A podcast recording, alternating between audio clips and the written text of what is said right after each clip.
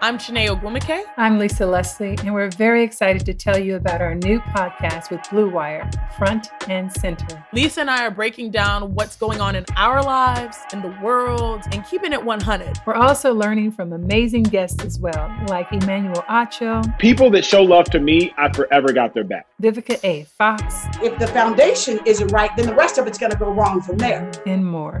Subscribe to Front and Center today.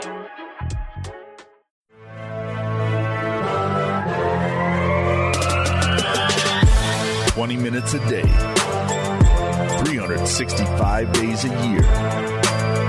This is the Pack a Day Podcast.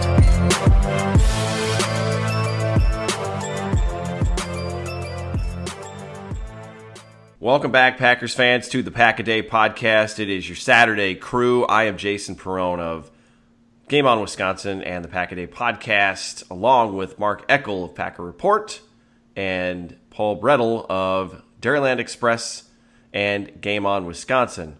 Mark, how Yeah. is everything out east? Very um, down in the beach here. It's very nice. Looks like it'll be another beautiful day. Um, it, we we actually got a little colder last week. Believe it or not, the, the temperature went under sixty. is, that's not that's that's cold here. It is, People have yeah. You're Well, right. we're back up close to. Uh, I'm going to say it's going to be about seventy-five today and sunny. Okay, seventy-five and sunny.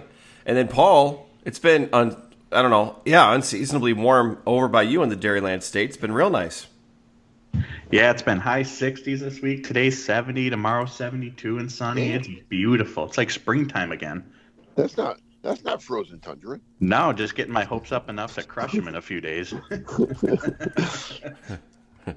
Yeah, and out here it's uh, we've I think we've had our last day above ninety. Yesterday was it. So now it's all seventies and sixties. So we're all kind of in the same boat, I guess.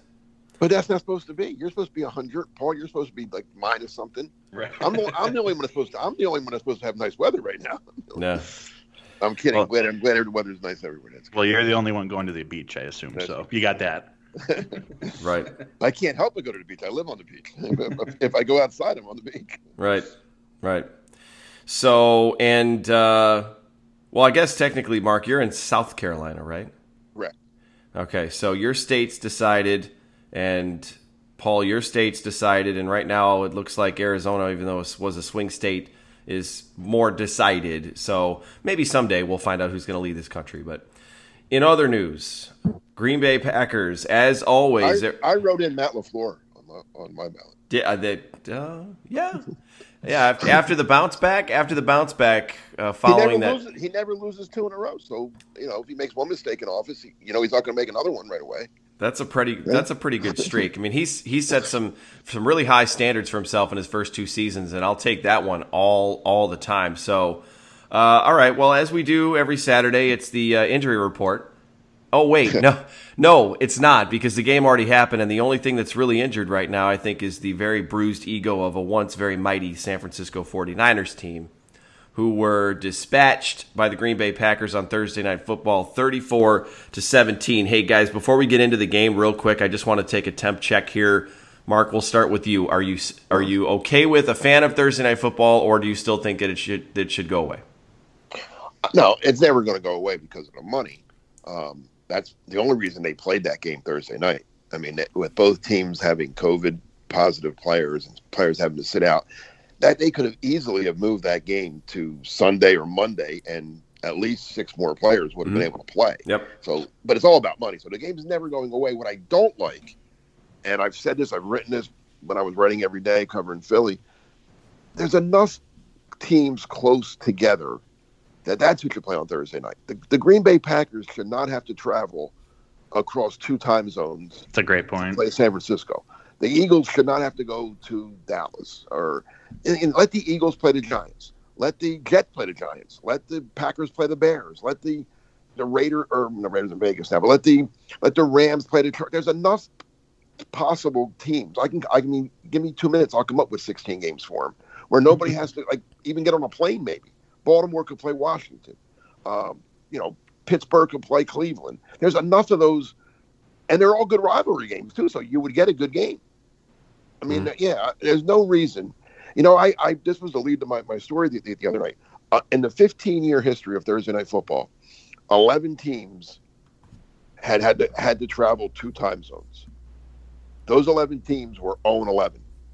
Now they're 1 11. Green Bay is the first team to ever have to travel two time zones and win on Thursday night. Wow. I did not know that. You like that? You like that, don't you? That's, That's a good one. ladies and gentlemen, that is what we call that that is what we in the business here call prep. Oh no, I wrote it my story the other day, so I, But that's prep. I mean, that's that's Yeah. awesome. That's great, Mark. I mean, that's all those years of experience. I mean, I sound like I'm gushing right now, but I kind of am. I mean, that's all those years of experience, and and you haven't even we haven't even gotten into your story of the week, so don't let us down there. All right, so Paul, your thoughts on Thursday Night Football? Do you do you echo Mark's sentiment?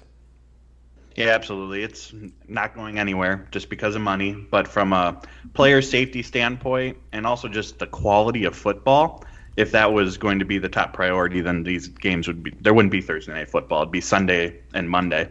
It's just such a short turnaround. To, you know, you play Sunday and then you have to recover and still try to do as much preparation as you can before you get on a plane. If you're the road team like the Packers are, it's just it's not going anywhere.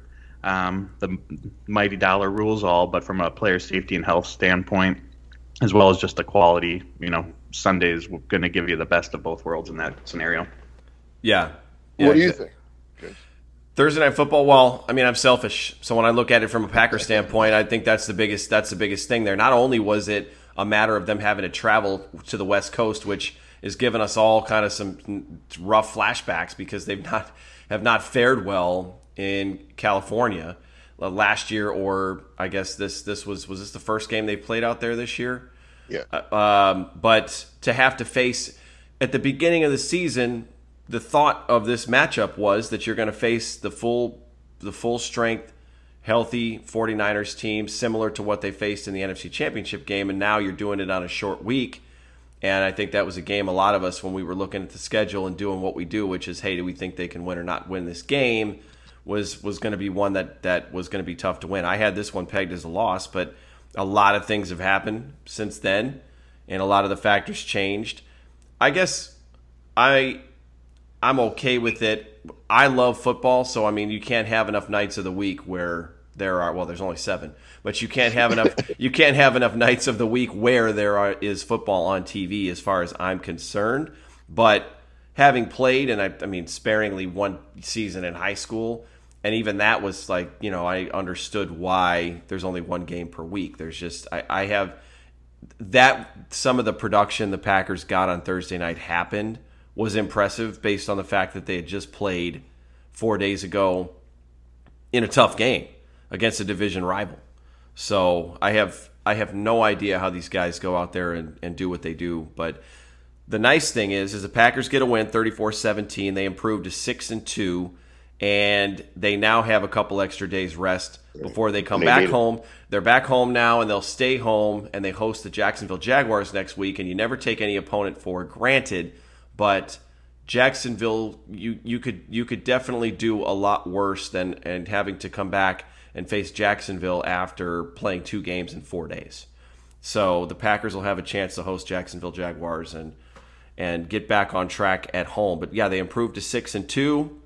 So guys, we're because the game already happened, we're going to do a recap of of the night, and I'll just start off with a, a, an overarching thought, which was if you look at the game stats, just the stat sheet, and you didn't watch the game and you didn't know what the final score was. There's a couple. It's a lot of things were were fairly even from a number standpoint, but obviously there were a couple differences that made a big, big difference. So, for example, I, I take a look at um, the the passing first downs, thirteen to eight. Green Bay uh, rushing first downs. Each team had six. Uh, third down efficiency, the Packers were 50%, 6 of 12. The Niners were 30%, 3 of 10. Nick Mullens at, at quarterback for the 49ers, we can all agree, is not Jimmy Garoppolo, and it definitely showed in this particular game. The Packers went for it on fourth down once they got it. The Niners tried once on fourth down, they did not get it, and that was Nick Mullens taking an approach that I still don't understand on the on the uh, quarterback sneak. If I'm not mistaken, I believe that was the fourth down play. Uh, Packers ran 63 plays. Niners ran 53 total yards, 405 to 337. I mean, Packers had 11 drives, Niners had 10. They both had 6.4 yards per play. But then when you get into the, some of the difference making stats there, the Niners turned it over twice. The Packers protected the ball all night. They did not turn it over.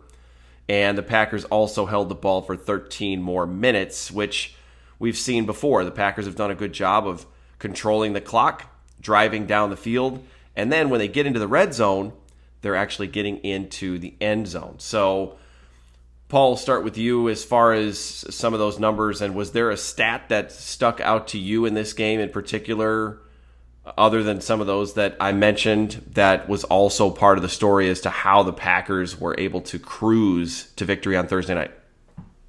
I mean, Davante Adams and his production this season, and even going back to uh, last year when he's been fully healthy, he's just on an insane, insane pace right now. And the connection of him and Rodgers are um, pretty unbeatable at this moment. But kind of a stat that stood out to me from Pro Football Focus was Aaron Rodgers had zero pass attempts in the 10 to 20 yard range. So it was a lot of the quick, easy throws, you know, relatively easy throws, or the shot plays kind of similar to what you see in basketball, especially with the Bucks. That's big. Get points at the rim or shoot threes, kind of eliminating that mid range. You know, take the easy stuff or take the big shot plays. So mm-hmm. I thought that that was interesting. They didn't even have a pass attempt in the 10 to 20 yard range there. But I just need to go on the record now and give my apology to Billy Turner, who I talked about on here this offseason, wrote about, and I just did not. I just did not think that he was going to work out at tackle. And not only has he worked out at tackle, he's worked out at both right tackle and left tackle. Yeah, Sometimes impressive. in the same game, like on Thursday night. So, uh, huge, huge props to him and the entire offensive line. I mean, that unit's been playing musical chairs most weeks. And once again, Thursday was a prime example of that. With Rick Wagner leaving, Turner going from left tackle to right tackle, Elgton Jenkins going from left guard to left tackle, Jon Runyan, the rookie, coming in. So that offensive line has been one of the best, if not the best unit, overall unit in the league this year, and they've done it with just guys getting injured, guys being moved around. And for fans out there who are unaware, that's not how it's supposed to work. it just does not work like that in the NFL. So what we're seeing from that unit is incredibly impressive. Yeah, we've talked about the offensive line quite a bit. So, Mark, do you have the same sentiment about the production they're getting? Oh yeah, but uh, back to your original question with the stats. Uh, keep one thing in mind: of the 49ers' 337 total yards, they got 155 of those after it was 34 to three. Yep. So they basically they got half their yards, and I don't want to call it garbage time, but it was garbage. I mean, the Packers, the last drive, the Packers even I don't even know some of the guys the Packers had had on the field. I'm looking for numbers saying who's that. Um, but I mean, it was yeah. So the the stats, as always, that's why they, the total yardage stat is the most bogus stat in all sports. Mm-hmm. And, and and they rank teams based on yardage. Oh, they're eighth in the league in passing. They're third in the league. Well, yeah, the Niners got 282 passing yards, but all of them came when the game was over. That points, about points, and it's about other things. It's not about yards. I, I never, ever, ever used a yardage stat as a as a to, to tell me if a team's good or not because San Francisco basically had 100 and something yards in that game when it counted, they had 100 something yards. When when it was 34 three and, and Green Bay took guys out, and, and then you know it was no that that's so this this game wasn't nearly as close as the as the numbers might might tell you they were. Even the final score isn't as, isn't as close. And that was um, the point. I think that was what I was was wanting to illustrate because, like for example, to your point, Mark, in in past times when they would rank defenses, for example the number one defense, according to a lot of the news media outlets, would, was the team that's given up the fewest yards on yeah, defense. And I'm thinking, well, that doesn't really tell the story because no. if if if uh, you know if if the opposing offense is always starting inside the red zone and they only have to go 20 yards to score five times in a game, then you look like you only gave up you know 75 yards of offense, but you also gave up 28 points. So that's where Mark's that's where Mark's stat yes. comes into play. Yes, With point per hundred yards. Right. Yeah, and points per hundred. So yeah, that's that's a good one there too. Yeah, and to that point, I had never heard of Richie James before Thursday right. night, and he goes off and actually he out outgained. Speaking of yards, that may not necessarily mean anything he outgained Davante Adams, who had a great night. Adams was 10, 10 catches, 173 yards, and a touchdown on 12 targets. Richie James was nine catches, 184 yards, and a touchdown on 13 targets. He was everywhere on Thursday night. But again, against who? The secondary. We, you guys are, uh, you will be excited as I was. We got to see a lot of Ka'dar Hollman. Ka'dar Hollman actually made a really nice tackle. Yes. Which was nice to see because that was prob- one of the problems that the Packers had the week prior. I mean, in both of their losses, they've p- tackled very poorly. So that was nice to see. So the some of the young guys got a chance to play, and of course, that's what happens. You know, you start to play a different scheme, a different type of defense when you've got a big lead, and the other team's able to rack up some points and some stats. But Aaron Jones returned. He had 15 carries, 58 yards, didn't get into the end zone, but obviously a big boost. And then Tyler Ervin, guys, we've talked about Tyler Ervin because he missed a couple of games. He got eight carries for 24 yards it was that was one of those two. Speaking of numbers that don't necessarily tell the whole story, did you guys see it the same way? Mark, I'll ask you first. It seemed like Ervin was a lot more effective as a running back than I would have, I guess, expected him to be, like a pure running back when he was in there. I don't know if, if that was no surprise to you or not. Even though sports had a break, your business didn't. You have to keep moving, and that makes hiring more important than ever. Indeed is here to help. Indeed.com is the number one job site in the world because Indeed gets you the best people fast. Unlike other sites, Indeed gives you full control and payment flexibility over your hiring. You only pay for what you need, you can pause your account at any time, and there are no long term contracts. Plus, Indeed provides powerful tools to make your search that much easier, like sponsored jobs, which are shown to be three and a half times more likely to result in a hire. With 73% of online job seekers visiting Indeed each month, Indeed is going to get you the important hire you need, just like they have for over 3 million businesses. Right now, Indeed is offering our listeners a free $75 credit to boost your job post, which means more quality candidates will see it fast. Try Indeed out with a free $75 credit at Indeed.com slash BlueWire. This is their best offer available anywhere. Go right now to Indeed.com slash BlueWire. Terms and conditions apply. Offer valid through December 31st. A little bit. I mean, um, mainly because he hasn't really practiced at running back probably until this past week. Uh, he had been practicing strictly as a wide receiver, and he did catch four four balls for 48 yards too. So um, he had a very productive day um, for a guy that no one really talks about much. Or I mean, really, he's their fourth running back, right? If everybody's healthy and playing, he's he's their he's not even really. That's why he's not even in the room. He's in the he's with the wide receivers.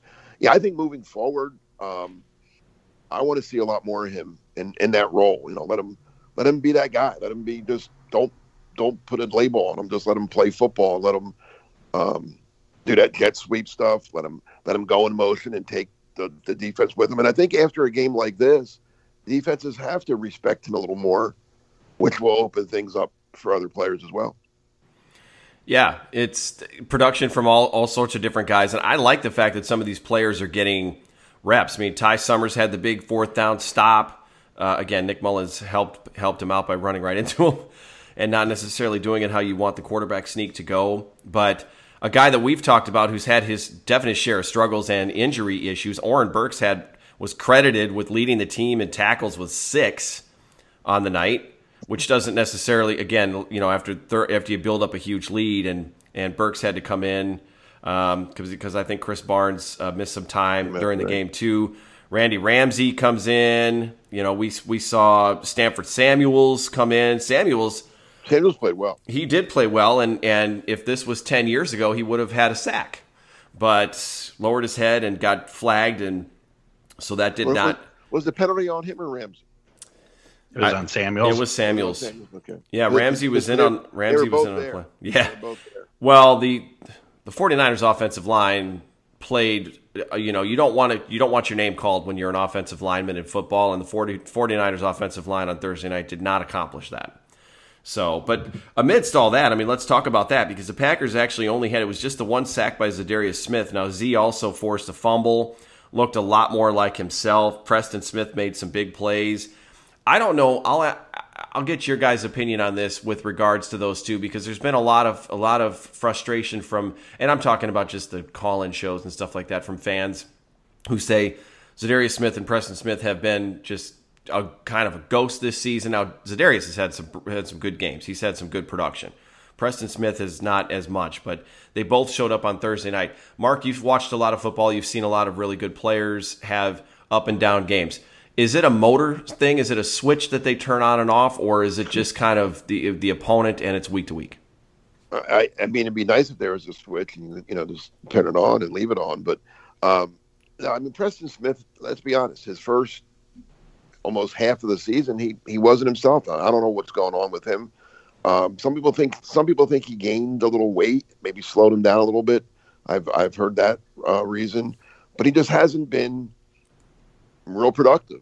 Let's be honest. He just the, the not just the numbers. I mean, just watching the game, he hasn't caused much havoc like he's supposed to. He hasn't he hasn't been around the ball. Um, but but Thursday night, um, I I gave him my defensive player of the game. I thought, you know, he didn't have that. Za'Darius had better numbers with the sack and the forced fumble, but I thought Preston was all over the field. I mean, he he caused the pressure that led to Raven Greene's pick.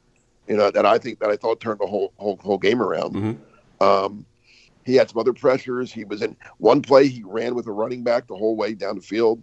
Um, no, I, I, mean let's let's hope, and I this is what I wrote. Let's hope that, that you know this game did turn the switch on for Preston Smith for the for the because they're going to need him. The Packers are going to need him if to not just win the North, because I think I don't think that's the goal.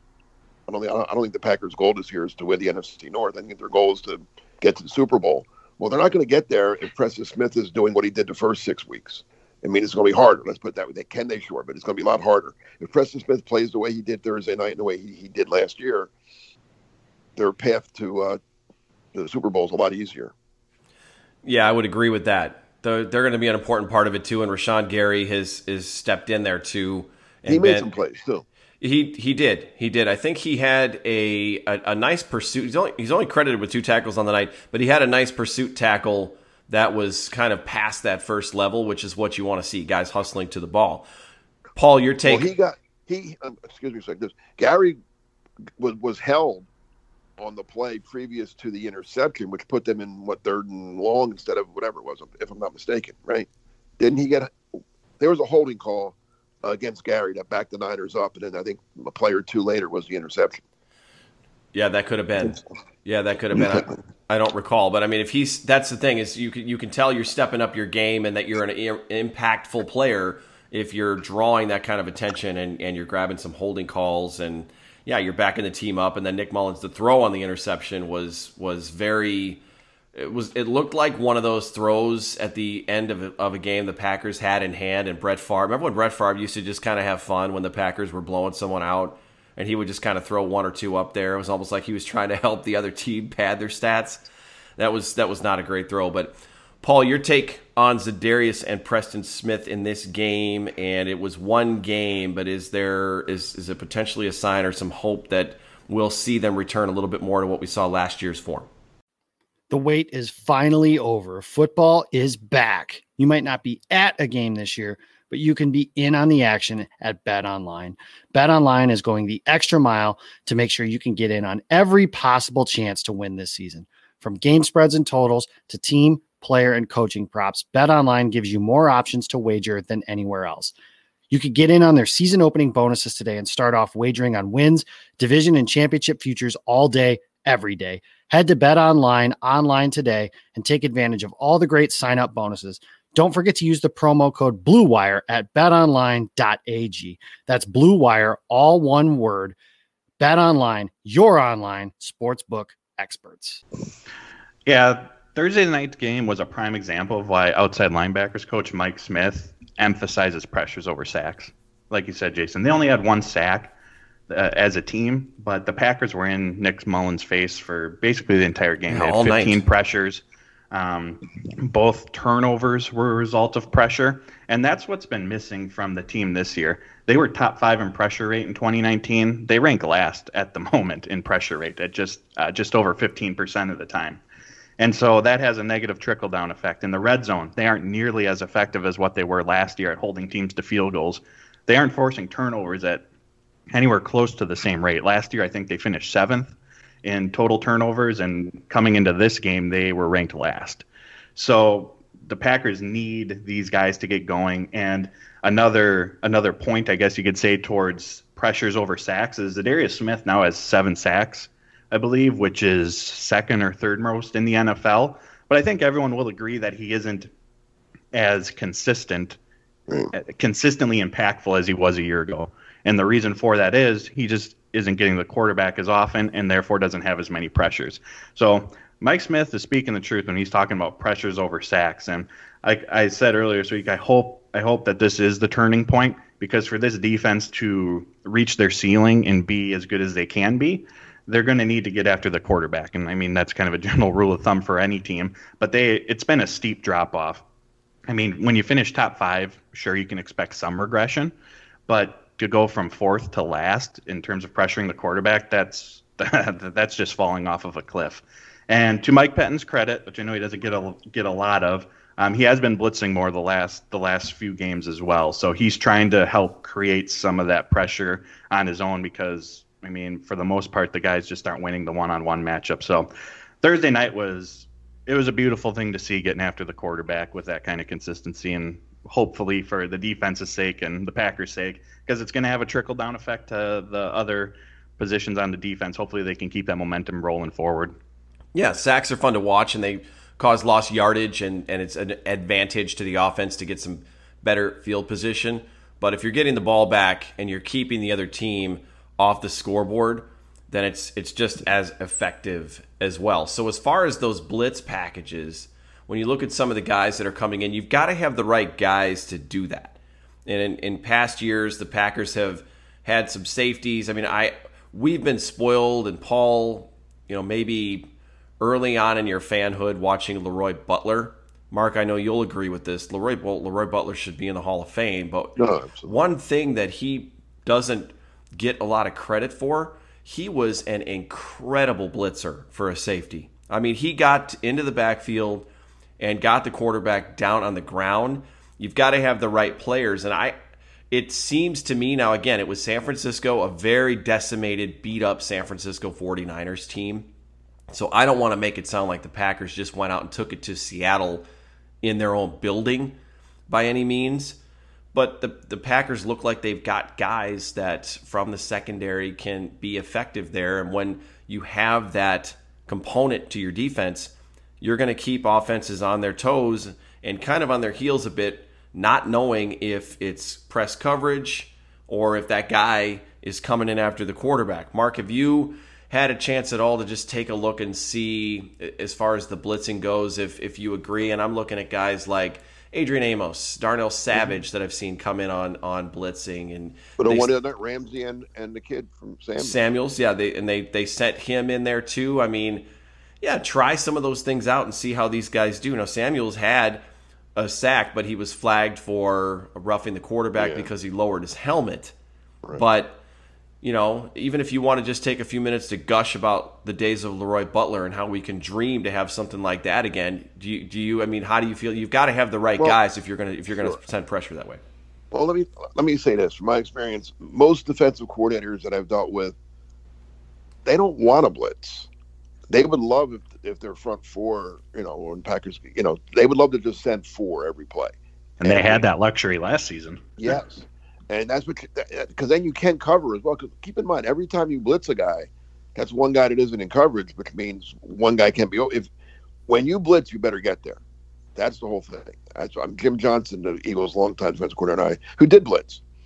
But and, and we used to joke with him about how he loves the blitz, and he's like, "No, I don't like the. I really don't like the blitz. I blitz because I, when I feel we have to to get because, again, like every defensive coach I've ever dealt with, what you said earlier, the, the, we got to get to the quarterback. We got to pressure the quarterback. So, but he he would have loved to just win with his front four, and not have to and not have to bring a backer or a safety or or whatever. But when you do, you better get there because, like I said, that's one less guy. Some if depending on what kind of offensive form, formation the offense has or is running that play, you're you're leaving someone open, and, that, and then the quarterback. You know, if you if the blitz gets picked up, bang, you're probably giving up a big play. Um, and I've seen that. We've seen big plays happen when a team blitzes all all the time. So you need, like you said earlier, Butler could Butler was great at it. Um, Packers have had other guys in the past that, that were pretty good at it too. Um, can Amos be that guy? I don't know. I mean, maybe maybe Samuels. I don't. I mean, that's up to Pat. That's what they. That's what practice is for every day, just to, to learn and see what guys can do certain things. Uh, me personally, I love the blitz. I'm I'm just an old school. Send everybody. Send the house. Just go go get him.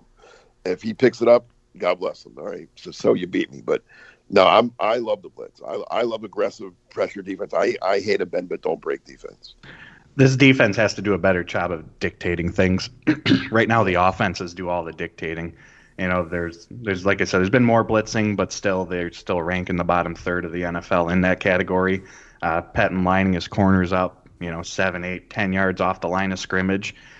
You know, and his philosophy of just not giving up the big play, trying to force the offense if they are going to score, put together a 10, 12, 15 play drive, which isn't easy to do. And hopefully along the way, the Packers get a stop, turnover, the offense just stalls because putting together 15 plays isn't easy. There's just no aggressiveness or like I said, they're just not dictating anything. It's just kind of go out there and let the offense do what they do and see if we can get a stop. And I really think that that needs to change moving forward. They need to just kick it up a notch. That's the frustrating thing in the two losses and and against a Minnesota Vikings offense that really shouldn't be doing that to you. I think that was one of the things that really frustrated me in particular about the Vikings loss Tampa, it's still Tom Brady, and okay, I guess you give them a little more of a of a pass in that sense.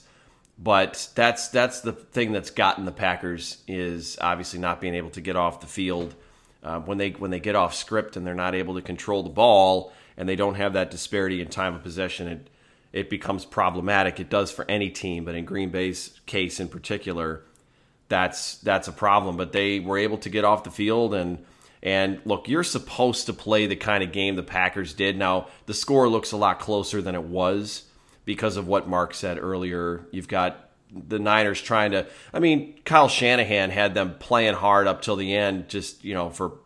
For their, their culture, play hard until the end, regardless of whether you're winning or not. But you know, you, you've got it. You should you should produce those results. I mean, at, at one point was was it thirty one to three you know, yeah. so the Packers had a 34, 34 if 34 to 3. So, you know, they they give up 14 after they've they've kind of gone into coast mode. So, yeah, um, people are going to Sorry, Jason. I said people people are going to point out that, you know, the Niners were depleted, which they absolutely were. But like you said, the Packers did exactly what they should have done in this game, which is dominate from start to finish for the well, most part. Nothing. That's what good teams do. The Packers weren't exactly a full strength. Correct. Right? I mean, yes, the Niners were decimated but the Packers were missing their their two of their top three three running backs, and then one and the, the top running back played, but he wasn't, and he played well, but he wasn't 100. percent They missed their their All Pro left tackle. They were without an, another starting line. Everybody for, forgets Lane Lane Taylor, but he was a starter at the beginning of the year. They were without uh, two inside linebackers by the end of the game because Barnes got hurt. What second quarter, 3rd mm-hmm. quarter? So he was out. They lost their best corner early in the game. Mm-hmm. I mean, they were without a lot of people too. It wasn't like you know that, that they, came in 100 percent healthy. So they they had some things they had to, you know. But again, it's done. You know, injuries. Listen, you can make it. Every team has injuries, and that's what you have to. You've got to play through them, and then the other guys have to step up and and, and play better. And, and again, the Niners were in a tough when you lose, I, and, and, again, like I asked you guys a couple weeks ago when the Packers had a laundry list of injuries, would you rather have all those guys play and Rodgers not play, or Rodgers play and all those guys don't play? And the answer is you want Rodgers. Quarterback's the most quarterback is the most important position, and the Niners were, were without their quarterback, and there is a definite drop off from from Jimmy Garoppolo to what's that guy's Nick Mullens. Nick Mullens. He's he's, he, he's the I think Beathard's better than him to be honest with you. I was going to say, and shame on me, you brought up uh, Aaron Jones, Mark. Shame on me for forgetting because he was only out for was it two games, mm-hmm. three games, but man, when he had the ball in his hands, I was like, holy cow! You, I don't know. It, he this offense is just so different when he's on the field, and not a knock to Jamaal Williams whatsoever. He's a fantastic player, and uh, like Matt LaFleur said, an RB one caliber. But Aaron Jones is just different in this offense as well when he's on that field with the ball in his hands. It would have made. I was going to say it would have made me feel a lot better if he wasn't still playing after they had such a big lead. There were some guys out there I felt like they could have spared. I was surprised, but I guess when Dexter Williams got hurt, there wasn't much else to do. You don't want to overuse Ervin either. He, he's not a big guy. You know what I thought? I thought Lovett should have got in sooner. If they were just going to run into, you know, run for a couple yards, you know, they gave him a few few handoffs at the end. What did he get? Four carries. What was it? Three carries for six yards. But I was surprised they didn't use the fullback a little more in the course of the game. Were were were, were you guys surprised that or no? I Not thought he was good. I mean, he wasn't even on the field. Right. I thought he was going to play a bigger role, um, especially beforehand when I guess I was pessimistic about Aaron Jones even playing. Right. So once Jones got in, that kind of threw all that out. But like you said, he wasn't even on the field a, a ton in that regard. They're not using a fullback much. They really aren't. They're using it less than I than I thought they would. Yeah, as far as as far as that goes, I guess I would have never considered Lovett to be an option to go in there to uh, kind of ice out or finish out a game.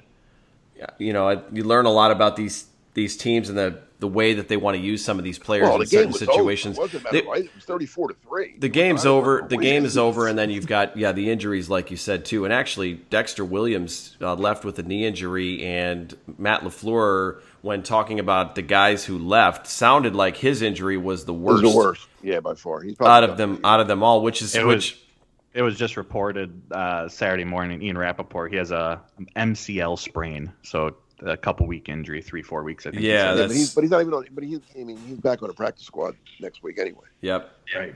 Yeah, I mean Rick Wagner knee injury, but if that's not long term, that's good news. And then Jaire with the concussion. I mean, as soon as he got hit, he pointed to his head, and you don't you don't want to be without Jaire for too long. No. But those head injuries, the bigger thing is is hey, get better, and the couple extra days rest is That could make all the difference in the world for for that. You know. yeah, and it's who knows if he'll be ready to go. You know, they still have the protocol and all that kind of stuff. It's it's interesting. We don't hear as much about some of these head injuries in a year where some some another ailment has kind of taken over. And on that note, the Packers did put two new players on the COVID reserve list, which were uh, quarterback Jordan Love and linebacker Krys Barnes is on the COVID uh, reserve list. So we'll keep an eye on on them and their status. But again, Love is on there just as a close contact. Close Barnes is the one who contact. tested positive. Yeah, so the Packers have a few extra days this week, and we've seen teams and other players around the league play on a normal week after a positive test comes back. So doesn't necessarily mean they're going to miss the game against Jacksonville, but I'm not going to complain that they have a couple extra days to to kind of work through that. And then it sounds like David Bakhtiari is making progress. I don't know how good his chances are right now of playing against Jacksonville, but LaFleur said that he he's doing everything he can to get back out there and obviously the team is much different when Bakhtiari's out there versus when he's not. But some role players stepped up and I've talked about the depth before again, we have to take into consideration the entire context of what this game was from who was on the other side of the ball, what were they dealing with. I think somebody noted that there was a Juszczyk was did I say his name correctly? Was the only skill player who was out there who who was also in the NFC Championship game. They were without all of their skill players. Uh, Yeah. They didn't have Deebo Samuel was out. Obviously, Garoppolo didn't play. Kittle Yeah. didn't play. So they missed. They were missing some some big pieces of their offense, you know, for sure. But the depth showed out. You know, they they guys made plays and and they they kept the Packers in the game and and uh, I shouldn't even say kept them in the game. They were in it from the very get go. I mean, does anybody have any answers for? Would you want to be the opposing defensive coordinator and, and have to figure out how you just keep Davante Adams under ten catches with his incredible footwork? I mean, like I've said before, he's one of those guys where like he's the get open in a phone booth type of receiver. It's just every week we talk about him, but that first touchdown and the footwork and the grab and just the element that that he brings, he's he's absolutely incredible. He's finally going to eclipse the thousand yard mark because I think he's come. Correct me if I'm wrong, guys. Hasn't he come within a few yards in two two seasons recently, where he didn't quite hit Yeah, a thousand? nine ninety something. Yeah. nine ninety. Yeah. He's going to get his thousand this year, you know, barring He would have injury. easily had it if he didn't get, if he, if he didn't miss a couple games. Mm-hmm. Yeah, yeah, he would have. He, he had one in uh, 2018. Yeah, in 18, which was a, which is good. I'm glad he got those numbers, but that season was was kind Yeah, oh of yeah, yeah. He had thirteen eighty six. We had nine ninety seven twice. Okay. 997 in 2016 and 997 last year. And the funny thing is, is when you when you get into these debates about who the best receiver in the NFL is, and frankly, who cares? It's you know, if your guys, I don't care if my receiver isn't the quote unquote best in the league if he scores 12 touchdowns mm-hmm. a season, you know, but it's it's just incredible what he what he does. And and just like I said that footwork and that element that he brings to to the team. But you'll have some fans that'll jump in there and say well he you know he didn't he's only have one season of a thousand yards. And talking about yards again Mark where they use that as, as their their overarching stat. It's kind of like the same thing as in my opinion when someone talks about quarterback wins. You know even though that mm. there's there's so much it's not like a pitcher in baseball. Quarterback wins to me is not a valid not necessarily a valid stat. But I know that not everybody necessarily agrees with that. And we were talking about the drop off from Mullens to Garoppolo. How about the drop off from Aaron Rodgers to Nick Mullens? Nick Mullens, one touchdown, one interception. Aaron Rodgers, four touchdowns, zero interceptions. And two of those guys, two of those, Marquez Valdes Scantling, he only had two catches and they were both in the end zone. So again, against who? But is this an opportunity is it inflated or is it an opportunity for him to bounce back and maybe get on track, Mark? We're talking about who? Aaron Rodgers? Valdes Scantling. Oh, Valdes Scantling. Um, I don't know. He's an enigma. Um, you know, he, he has he dropped that one pass. I mean, I, I that that's I was like the I, I don't know how he dropped that, but it's he like does, the third or fourth crosser he's dropped too. Yeah, I mean, uh, I mean, basically what he is is a is a one trick pony but but it's not a bad trick to have, and that's just run deep and catch the bomb. I mean, that's that's. All, I mean, and when Lazard comes back, hopefully Allen Lazard's back against Jacksonville, and that is Scantling can his role will lessen, and you could just use him as that because listen, he can run, he can run all day. You know, he got he was so wide open on that 52 yarder. I never, you know, that was crazy. Um, but I mean, you can't trust him. Let's be honest. I mean, yes, he caught two touchdowns, and one was a beautiful 52-yard touchdown pass. But when you're dropping easy balls on, that was on third down. That that stopped the drive, and that that's mm-hmm. almost like a turnover. Mm-hmm. So I mean, I don't know. I'm just I don't know what I'm. I don't, I don't know what my. I can't say nothing. I don't want to get rid of him, but but I don't. I, I don't. I don't want him to be my guy. He, he, he you can't trust a guy that has what five six drops already this season. Thursday night, I kind of came to the conclusion that this is just who he is. Yeah. It's, I mean, in Minnesota, week one, he had uh, two bad drops, but he also had some nice plays as well. Right. And at that point, I was kind of like, okay, maybe this is the turning point. And the reason I said that was because he had the nice plays and then the drops, but then Rodgers went back to him again and he came up with that play with, I don't know, 20, 25 yards or whatever it was on a free play. And I was like, okay, I, I didn't have a ton of memories or flashbacks of Rodgers going back to him after a drop. So I kind of thought that that was a turning point. He had a couple nice plays in week two in Detroit, but then he's been like silent up until Thursday night and just quiet, not even getting that many targets. And then there's the drop, but then he has a two touchdowns. I, I just think that this is this is what he is, and it's going to be frustrating at times. But he's going to, like you said, the he's a one trick pony, but it's a fantastic trick to have. And if once once Lazard's back and he's your third receiving target in a limited Makes, role, right? Okay, now now that'll that'll work better for both him and I think everyone else. But I think this is just who he is. It's the mark. It's the MVS experience, the roller coaster ride. Yeah, he's in a, in a in a perfect world, he's probably your four. Yep. Right. You know, and and you could put him out on, on certain plays and let him you know, let them play whenever many snaps a game, but and send them deep every, you know, just let them go go deep, and if, if it's oh boom, throw it to him and see what happens. But yeah, you don't want him to be. He's not consistent enough, and like I said, I don't trust him enough to make him a number two where you where you need him because you don't know what you're going to get. He's the only receiver on this roster too with that kind of speed. I mean, he he yeah. definitely gives them an element that they wouldn't have without him. Well, think about this too. You know, the one thing about about MVS and I'll throw Equanimeous St. Brown in there is they've both been their fair share of disappointing this season. MVS has made a couple plays too, but let's not forget that this was given, whether valid or not, or by who, a rationale as to why the Packers didn't necessarily do more to bring in a wide receiver. They didn't have the guys that they wanted available in the draft. Aiyuk was drafted. Justin Jefferson was gone. Whether the Packers would have taken Jefferson, I don't know. But one of the one of the reasons why, and Brian Gutekunst said, we believe in the guys that we have in this room. Well, one of the problems with that now, in revisionist looking back, is well, Marquez Valdes Scantling and Equanimeous St. Brown have not been what you have hoped and needed them to be for not having added any talent at running back. Well, keep one thing in mind. Keep keep something. Keep, well, there's two guys that they thought they had, and they don't have. Allen Lazard, Funchess. who played a great game, and Evan Funchess. Funchess. Mm-hmm. I mean, when the draft came, they didn't think Funchess hadn't opted out yet, Right. so they thought they had Devin Funchess. They did have Allen La- Lazard, who, again, with Lazard healthy, MVS's role becomes he's okay in that role.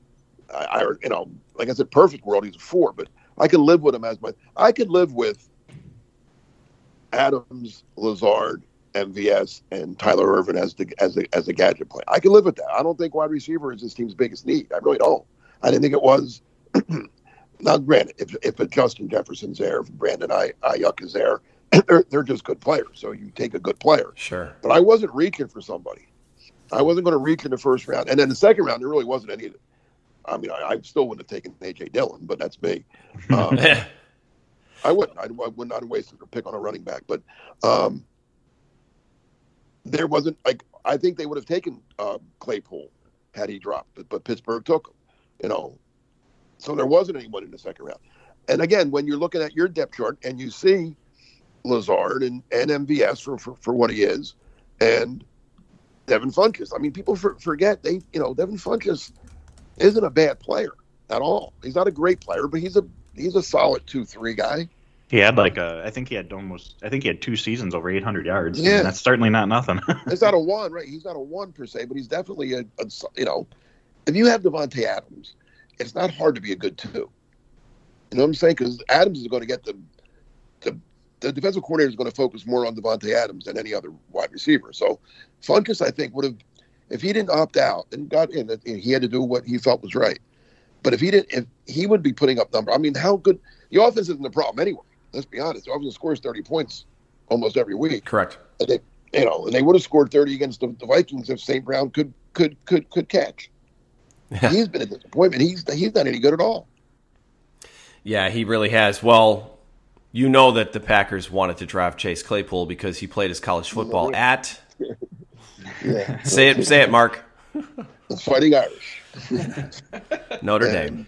Well, the your general manager has has an affinity for Notre Dame players. Obviously, he traded for Kizer, he drafted Dexter Williams, he drafted St. Brown, and he's 0 for three. Yeah, they've had their struggles. They've definitely had their struggles there. But Claypool's been good for Pittsburgh. Yeah, he has been, He's played well for the Steelers. He was uh, and he wanted to trade for Will Fuller. He was mocked to well he was mocked to not that mock drafts mean a ton but you know we get bored in the offseason and we do them he was mocked to the packers quite a bit before the draft and the there were a lot of people there were a lot of people who did not want to see that happen and there was there was a lot of you know no he's over don't overdraft him but he's played well for pittsburgh I like, I did like him. I didn't think I didn't I didn't. I was hoping he'd be there in the second round. I didn't I didn't have him at twenty whatever the Packer. I guess they were, they were supposed to pick thirty, but um, did you did you see him in the first round to the Packers? There were a very few. I mean, and, and you're going to see those. You're going to see those anomalies where somebody's trying to be clever and say, "Hey, I'm calling this and taking my shot." That yeah, I they're remember that, seeing those, a few of those as well. that you're going to do that. That they're going to do this, even though the majority of the mock drafts have him in the second, some maybe even in the third round. You're you're going to see some of those anomalies at time, but it was the, definitely the exception, not the norm. But again, I'm not. Would you know? Could they use another way? Yeah, sure. Any, any team could use anything. It's good, but I wasn't. I wasn't like upset and throwing things around the room on last Tuesday when the deadline passed and they and they didn't do anything at wide receiver. Now, I I would have preferred they went out and got some help on on defense if they were going to do anything. Well, that's where they, yeah, obviously the defense is what needs the boost. You know, they've played a couple of teams that have been in, a, in not so advantageous situations in one way or the other, and I don't want to make the victories the Packers have have earned sound hollow in any way, but let's be realistic. What is our goal here as fans of this team and following it and putting all of our heart and soul into watching this team? We want them to go to the postseason, And we all know that those games are a much different story than the regular season. So it's going to be really tough for them to score every point and make every stop in the postseason. And you want to see everything kind of tightened up by then. And the defense, Mark, to your point, is absolutely where the Packers could use the biggest boost. Now the trade deadline is gone; they're not going to have an opportunity really to add anybody big. So this is where I look at the depth and say, okay, do they have the kind of depth that is is a little bit more special than they've had in recent years? Because that's where that's where things kind of start to come out. If you look at the Super Bowl season, and that's also there they had a lot of injuries. They had a lot of injuries. They actually had a lot of injuries in the Super Bowl. If anyone remembers that, they finished the game with Pat Lee at quarterback and at cornerback. You know, Pat Lee's at corner on the other side, and I'm like Ben Roethlisberger. You, whoever I know it's Mike Wallace, but you should have thrown at Pat Lee if you're trying to pick up some more yards. I I, I don't know, but you had Sam Shields. Uh, actually, Sam Shields got hurt. So was, they, they, relied on so much depth. Uh, Jarrett Bush had an interception in that game. Those are the kind of things that you're going to need if you want the team to be special. So that's why when I see Stanford Samuels out there and Henry Black and guys like that out there making play, Ka'dar, that gives me hope. That's it's encouraging to see some of these young guys playing well. And again, it was it kind of turned into a little bit of a pseudo preseason game at the end because it was not your preferred starters out there, but guys still make the plays in front of them. I think that counts for something. I just wanted to note at the what the wide receiver position to what you guys were saying. Valdes-Scantling seems to drop one ball every single week, and and those kind of things. If he has a really bad game where he does that two or three times in a key situation, and the Packers you know don't convert on a third down because of it, all of a sudden instead of blowing out a team like a Jacksonville they're in a toe-to-toe game and that's a scary place to be because then you know it's anybody's ball game and if jacksonville just makes one more play than Green Bay does, then you lose a game that you shouldn't have lost. And obviously, this season with the with the new rules, the one seed's the only team that gets the the, the week off. Those kind of things can become costly, right? Either of you? Yeah, sure. yeah, I can't I can't argue with any of that. Yeah. So. Um, all right, so we'll go around the horn. Paul, anything to add about this week's game or any of the storylines that we haven't touched on yet? Uh, just two quick things on the Pat McAfee show where Aaron Rodgers has his interview. Oh yeah, I love before that. that. Before that 52-yard play to MVS where he scored, they had called a timeout, and LaFleur and Rodgers were talking about plays, and that play that they called, Rodgers like, oh, I'm not so sure about it, but MVS basically told him, I got this. And so Rodgers talked about how he just loved the confidence that he had, especially coming off the drop. And so it's great to see him go to that, go to him on that play, and then just the result and the second touchdown after. And the other thing, the Packers, in my opinion, just finished their toughest stretch of the season. At Tampa, at Houston, home for Minnesota, divisional opponent coming off a bye, short week at San Francisco, and they went two and two.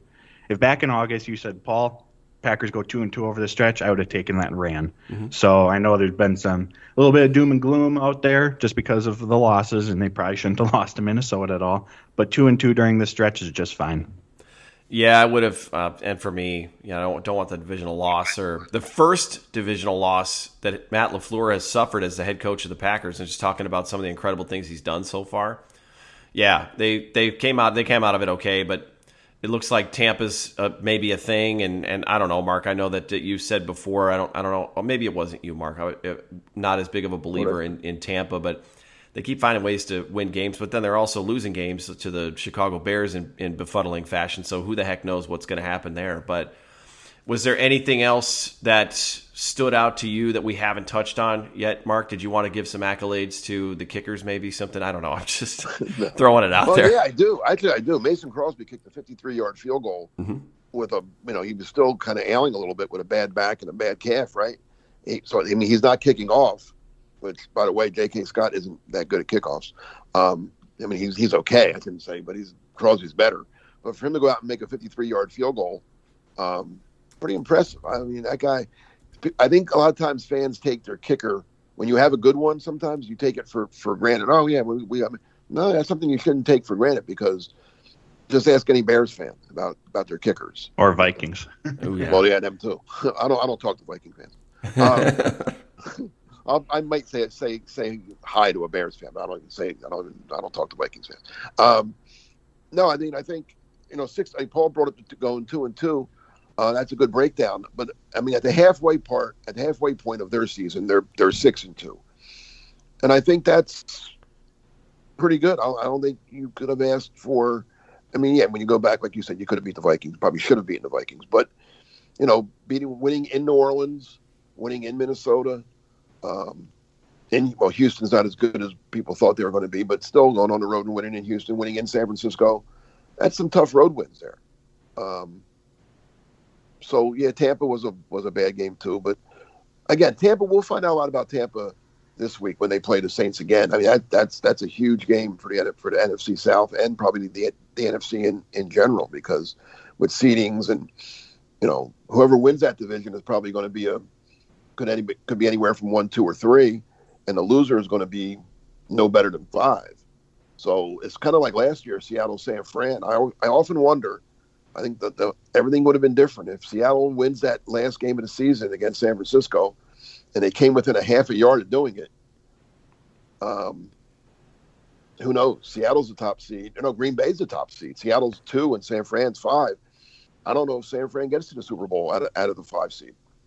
Yeah, you just my stomach is turning again. Just that, that one half a yard. It's like you know Seattle only only nightmarish things have happened for the Packers playing on that field. They've got Seattle has such a home field advantage at CenturyLink, but they can't win that game. Thank you so much. That's, they went full. they went full Seahawks there. So, all right. So we had a bit of a different schedule this week. So around the horn, how is that going to impact what we're going to see from you guys uh, in terms of the work that's coming out? Paul at Dairyland Express.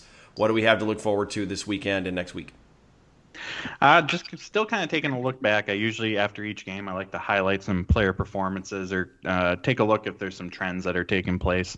So keep your eyes open for that.